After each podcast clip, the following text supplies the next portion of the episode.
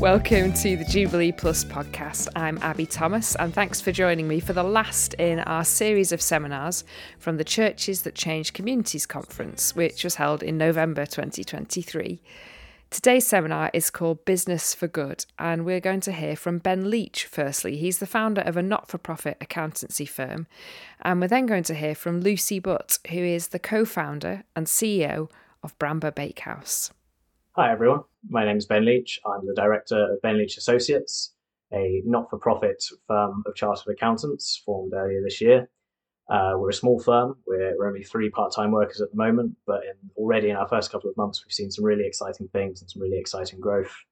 And we we advertise ourselves as a firm with a difference. We are uh, a Christian, a firm entirely staffed by Christians and working on kingdom principles, doing everything we do for the glory of God. And uh, it's a real privilege to to be here with you today, to be uh, talking about a little bit about what I do. And uh, I'm just going to give you a very brief overview into a bit about our background. I want to talk about why it is that we're doing the thing that we're doing. Uh, I want to talk a little bit about how it looks to be a not-for-profit firm of accountants in a world that's very profit-centered. And I just want to talk a little bit about why you should think about doing something similar or turning the professional skills that you have uh, into something that really builds the kingdom and is for the glory of God. I'm going to begin by talking a little bit about the why for having set up a firm of not-for-profit accountants. The the first reason really is just that I wanted to do things differently to the way that I'd seen across the industry. So I have about ten years of experience in the accounting industry, and I've seen a, a number of different firms, some good, some bad, but actually the, the one thing that's been at the heart of everything that every firm seems to do has been profit. Uh, and this extends to kind of two different points really. The first is that uh, firms will only work with clients if they think it can be profitable. So there's a lot of really good work that could be done for really good causes that simply isn't done on the grounds that it's just not profitable for the firms in question. And the second aspect of that is that actually people are valued by their ability to create profit for the firms. So employees are evaluated based on how quickly they can do work, how much profit they can generate for the firm, rather than if they're actually good at what they do, or regardless of what other things might be motivating them or driving them. And I ran across these two narratives time and time again in practice, and it left me with a real desire to do something different, to approach the question of how should an accountancy firm be run from a completely different perspective. Uh, not necessarily from a perspective which says no to profit altogether, but actually just from a perspective which acknowledges that maybe profit shouldn't be the beginning and the end and everything in between.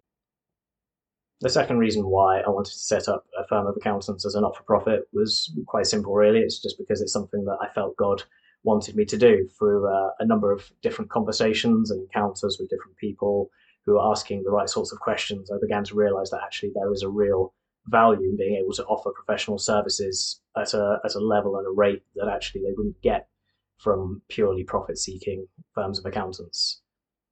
Let me give you an example from a time when I was working in a previous firm of accountants.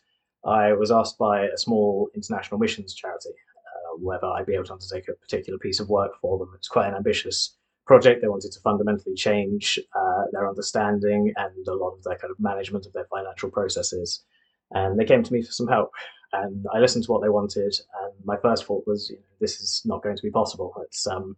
what you're asking for would be too expensive for you. They told me what their budget was, and I simply explained you won't be able to afford what you're asking for. But actually, what I then did was I went and reflected on this, and I felt prompted to do something a little bit different. So I was I was in a position of management. I was able to do this. I I offered to do the work for them at a rate that they could actually afford. And in my own head, at least, my justification for that was that, you know, if there if there was any fallout with regard to how profitable or otherwise it was, that would be that would be on me. That would be, you know, I would I would handle that for them. You know, I would take the consequences of that so that they didn't have to, so that they could have the piece of work that they really needed to kind of enable them to to change how they did things. And uh, they were extremely grateful for that. And actually, it, there was a small amount of fallout from that, but uh, it, it was I was extremely blessed actually to be able to to work with them on that, to see, you know, how beneficial it was to them. And that, that was just one example of a quite formative experience in my professional life that led me to this point of deciding that actually I did want to do things things differently and, you know, more with, with God in mind.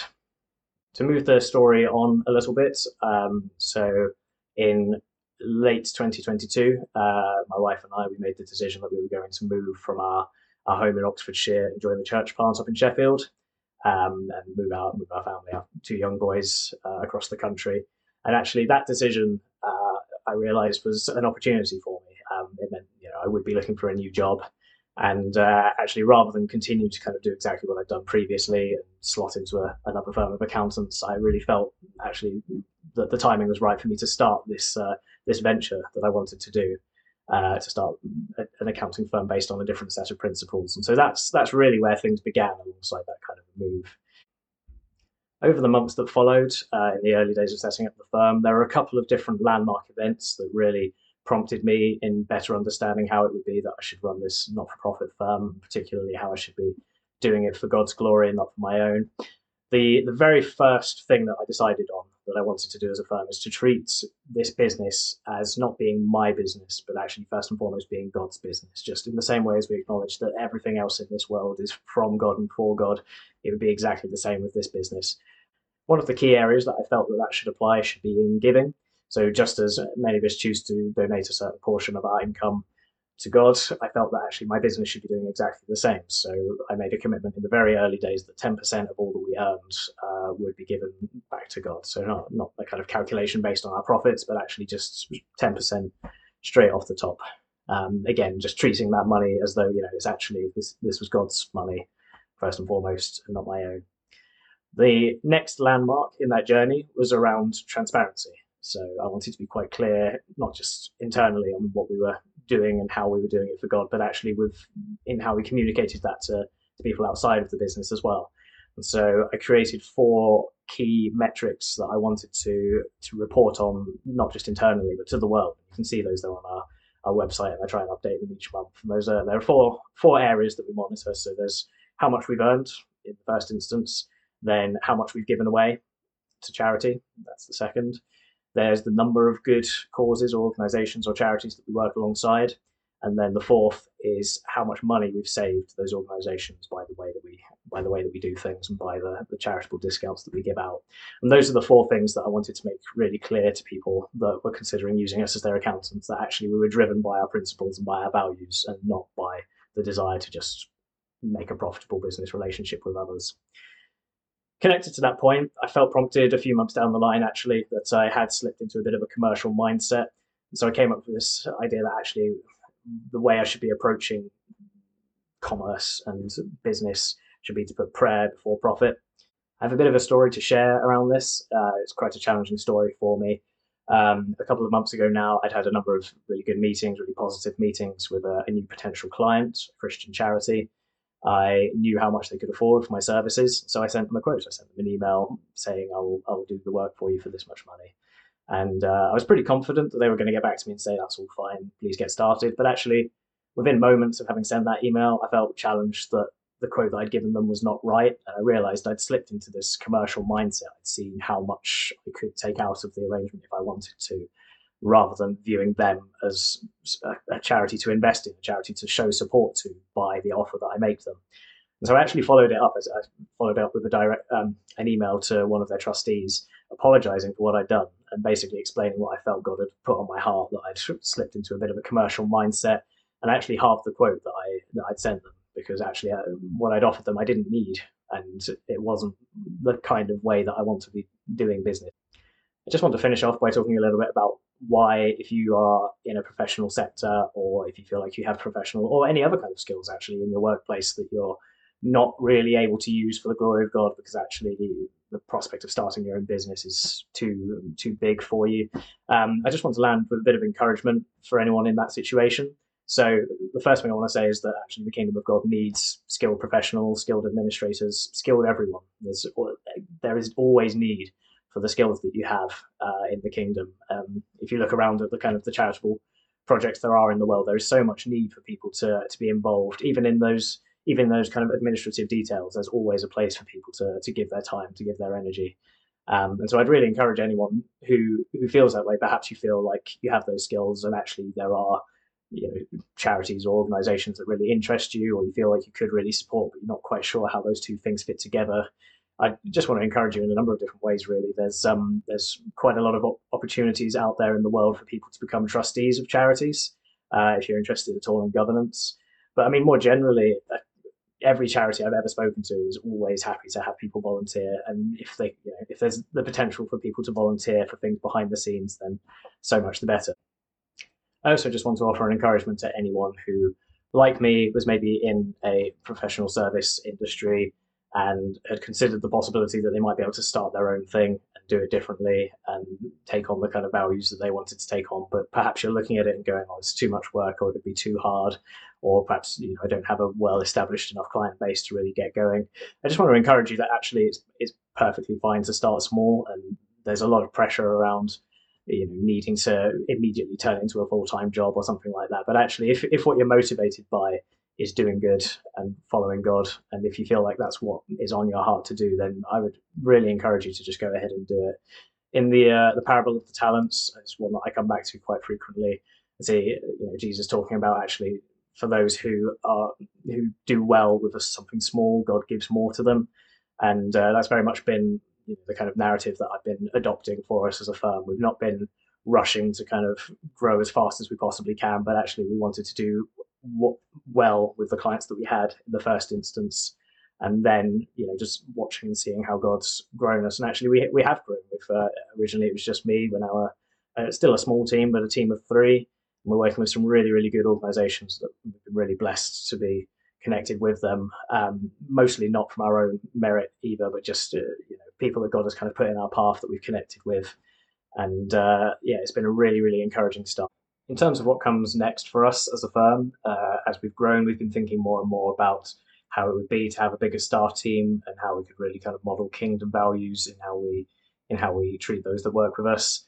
And one area that we've thought about quite a bit as we as we've grown is our potential to maybe take on apprentices or to work with people from disadvantaged backgrounds who perhaps wouldn't be the the typical stock for new trainee accountants. It's uh, an area that uh, we're really praying into at the moment as we grow. And uh, it's something we're really looking forward to seeing uh, what God does in the future. Thanks very much for, for listening along today. I hope that it's been interesting or potentially encouraging for those of you who are thinking about other ways that you can use the work that you do or the businesses that you own for the glory of God. Um, look, really looking forward to being among you at the conference in person. Uh, we'd love to chat to anyone that has any questions or any thoughts about anything that I've shared today. Or alternatively, please do drop me an email if you'd like to get in touch. And uh, yeah, thanks very much. Hello, my name's Lucy, and today I want to talk to you about Business for Good. Several years ago, a friend and I felt compelled to create a sustainable business. We wanted to support women who'd experienced violence, exploitation, and displacement, giving them opportunities to thrive. One in three women globally experience abuse, and with a lack of opportunities to move ahead, we knew there needed to be a personal, caring and life-changing support system in place for women in need. We were young, naive and inexperienced, but it was clear to us that God had prepared us for a life of mission. Alongside this, we carried an entrepreneurial spirit, and this led us to combine our distaste for injustice with our love of good business. Bramber Bakehouse was born. It's a social enterprise that provides women with the skills, support and confidence that they need to move ahead and have a healthy, meaningful life. Our programs are a combination of baking lessons, wellbeing sessions, life skills and ongoing support through mentoring, befriending and volunteering. And we're a small but growing organisation. We've supported almost one hundred women across the Southeast with our award-winning programmes, with many entering further education, volunteering or paid work. Our business is centred around our love for good food and particularly baked products. Customers are purchasing with a purpose, and our baked goods part-fund the charitable work that we do. If you're listening to this seminar, I imagine you're already in business, or perhaps you've got a budding idea or an inherent feeling within that you need to do something to support those on the margins of society. You've come to the right place. We're going to spend some time unpacking God's heart for business. We're going to look at the character of Jesus and how we can take action, reflecting those qualities in our current or future business practices. So let's start by taking a look at the heart of God. Almost ten years ago, God's heart for the poor, marginalised and vulnerable caught the attention of Holland and I. We'd been prayer walking for three years and we were volunteering for the Salvation Army's Anti-Trafficking Division. It was clear to us that there was a real need for survivors to receive support, care, and skills which would enable them to recover, thrive, and heal. We'd also been mulling over the words of Isaiah fifty-eight, a scripture filled with the rich insight of God's heart. God is shaking things up. He wants to make it crystal clear. What is worship and what is it not? Let's take a look at this together. This is the kind of fast day I'm after, to break the chainsman justice, get rid of exploitation in the workplace, free the oppressed, cancel debts. What I'm interested in seeing you do is share your food with the hungry, inviting the homeless poor into your homes, putting clothes on the shivering ill-clad, being available to your own families. Do this and the lights will turn on, and your lives will begin to turn around at once. Your righteousness will pave your way. The God of glory will secure your passage. Then when you pray, God will answer. You'll call out for help and I'll say, here I am. If you get rid of unfair practices, quit blaming victims, quit gossiping about other people's sins. If you are generous with the hungry and start giving yourselves to the down and out, your lives will begin to glow in the darkness. Your shadowed lives will be bathed in sunlight. I will always show you where to go. I'll give you a full life in the emptiest of places, firm muscles, strong bones. You'll be like a well-watered garden, a gurgling spring that never runs dry. You'll use the old rubble of past lives to build anew, rebuild the foundations from out of your past. You'll be known as those who can fix anything, restore old ruins, rebuild and renovate, make the community livable again. There's little room for interpretation here. God's heart is clear, and I am sure, like me, you feel the weight of those words. Holland and I wanted to take action, creating business for good, getting rid of injustice, exploitation, oppression. But building a business, and particularly a business for good, is tricky work. You're looking to put purpose and people before profit, and this comes with its challenges. Three things continue to push us forward. Our mission, for women to have a healthy, meaningful life. Our purpose, for women to experience God's love and heart for justice, mercy and healing. And number three, the heart of God. So how do we create a business for good? The best way to answer this question is to look at the character of Jesus. Here's just some of the amazing characteristics I'd like to pick out today. The first one is that Jesus is obedient. His mission is clear, and as far as we can see, he doesn't deviate from the path. He's focused and he's outworking his calling here on earth. The second thing that I love is that Jesus is a chief delegator. He sees the way Jesus used his disciples to empower them, delegating his work in order to draw people close to him. We can't do it alone, and we shouldn't try to. The call of your life might feel huge. The next step might feel too heavy for you to carry, but we need to draw on others, delegate and work together to share the load. And Jesus doesn't just demonstrate those things that get us started in business. He displays characteristics which help us to run good business, fair practice, good culture, discipleship, enabling growth and creating a space where mistakes are made and it's okay. These are just some of the important aspects for us to consider as we lead good business. And here's a few traits that Jesus displays while he's encountering individuals and groups within the Bible. Jesus displays grace and forgiveness. In Matthew eighteen, we see Peter asking Jesus if he should forgive someone seven times. And Jesus shocks him by replying that he shouldn't just forgive seven times. He should forgive seventy-seven times. Basically, however much we think we should forgive, we should forgive more. Jesus isn't just in forgiving others because it's socially acceptable or it's a nicety. He's forgiving to show the people God's heart and to set people free.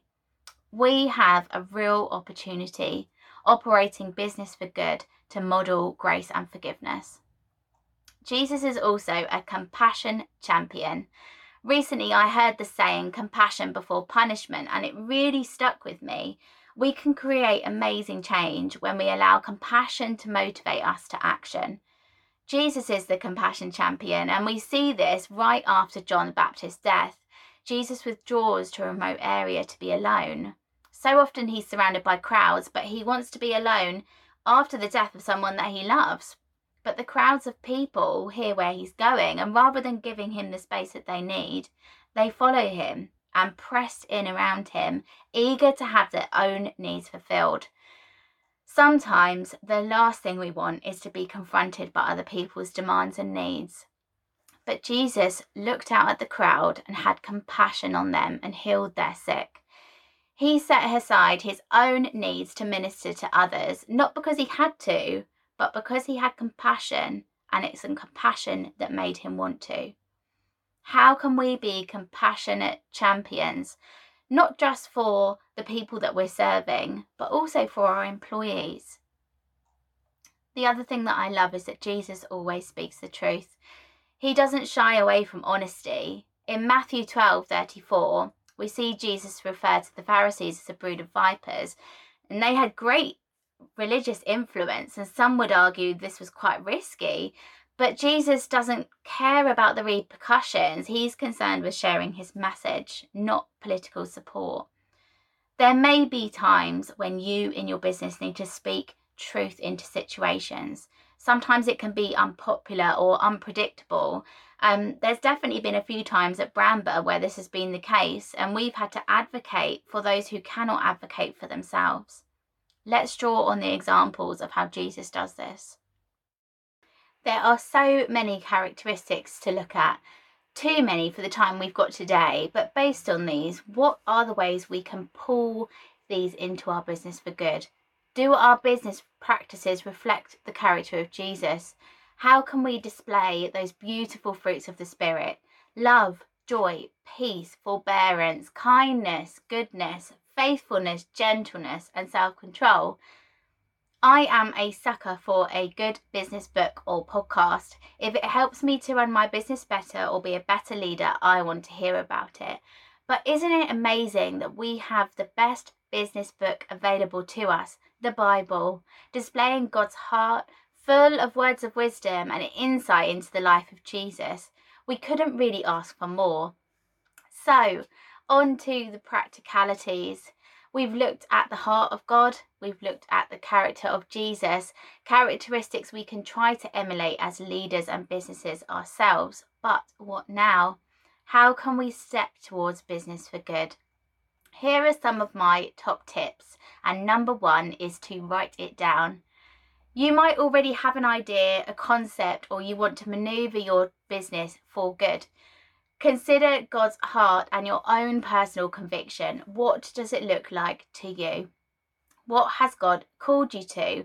Write it down and commit to it. Make it a commitment to your mission. It's something that we did back at when we started Bramber in twenty fourteen, and I'm so glad that we did. Things may change and God moves, doesn't he? It, it sometimes things do change, but it's a helpful reminder of the mission, the calling you originally had, and it can act as a handy reminder during tough times. My second top tip is to get equipped. Our journey started when we were just twenty-one. We were inexperienced, but we were equipped with a very clear calling. We had scripture, we had prayer, we had a supportive group of friends and family, and we felt like we were being led by the Holy Spirit. Proverbs sixteen nine encourages us. The heart of man plans his way, but the Lord establishes his steps. I would advise you to constantly pray and do, pray and do, pray and do. Enable the Holy Spirit to guide your path and you will not be disappointed. Number three, and most importantly, don't forget that it's all about Jesus. We have tasted and seen the realness of God's love for us. It's unending. And the Great Commission calls us to go forth, make disciples, tell everyone about Jesus. Don't forget the reason for your mission. Six years ago, we ran a programme at King's Catford. The women we were supporting were highly vulnerable and they'd been through unimaginable pain. They were traumatised and often very isolated. Over lunch one day, one of the women, Abigail, was questioning our intentions, which is not unusual for women who've experienced abuse and pain and as a result have built a distrust.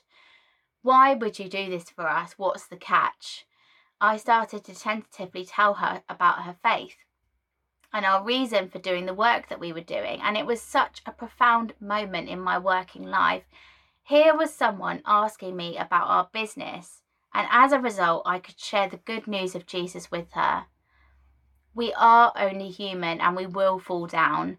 We also tend to slip into pas- pa- into patterns of selfishness. We must keep reminding ourselves and surround ourselves with people who will help us to do the same, that the reason for our mission is Jesus. My fourth tip is to trust him. Some of you may be familiar with Jackie Pullinger. She's an inspirational Christian miss- missionary. She spent many years in Hong Kong's walled city, and she witnessed the immeasurable power of the Holy Spirit at work in addicts as they were set free and began to follow Jesus. I was recently watching an interview where she explained how she came to start her missional journey. Speaking to a vicar, she said, "How can I go? I don't know where." And the vicar simply said to her, "Get on a ship and pray where to get off." Wow, do we have that kind of faith? I know I could certainly use more of that kind of faith. What an amazing way to live. Business for good is not always clean cut. It's not always straightforward, and sometimes the paths are unclear. But as we start to draw to a close, may we fully trust that God holds us and guides us. Let's take a minute to do that together now. Lord, we are here.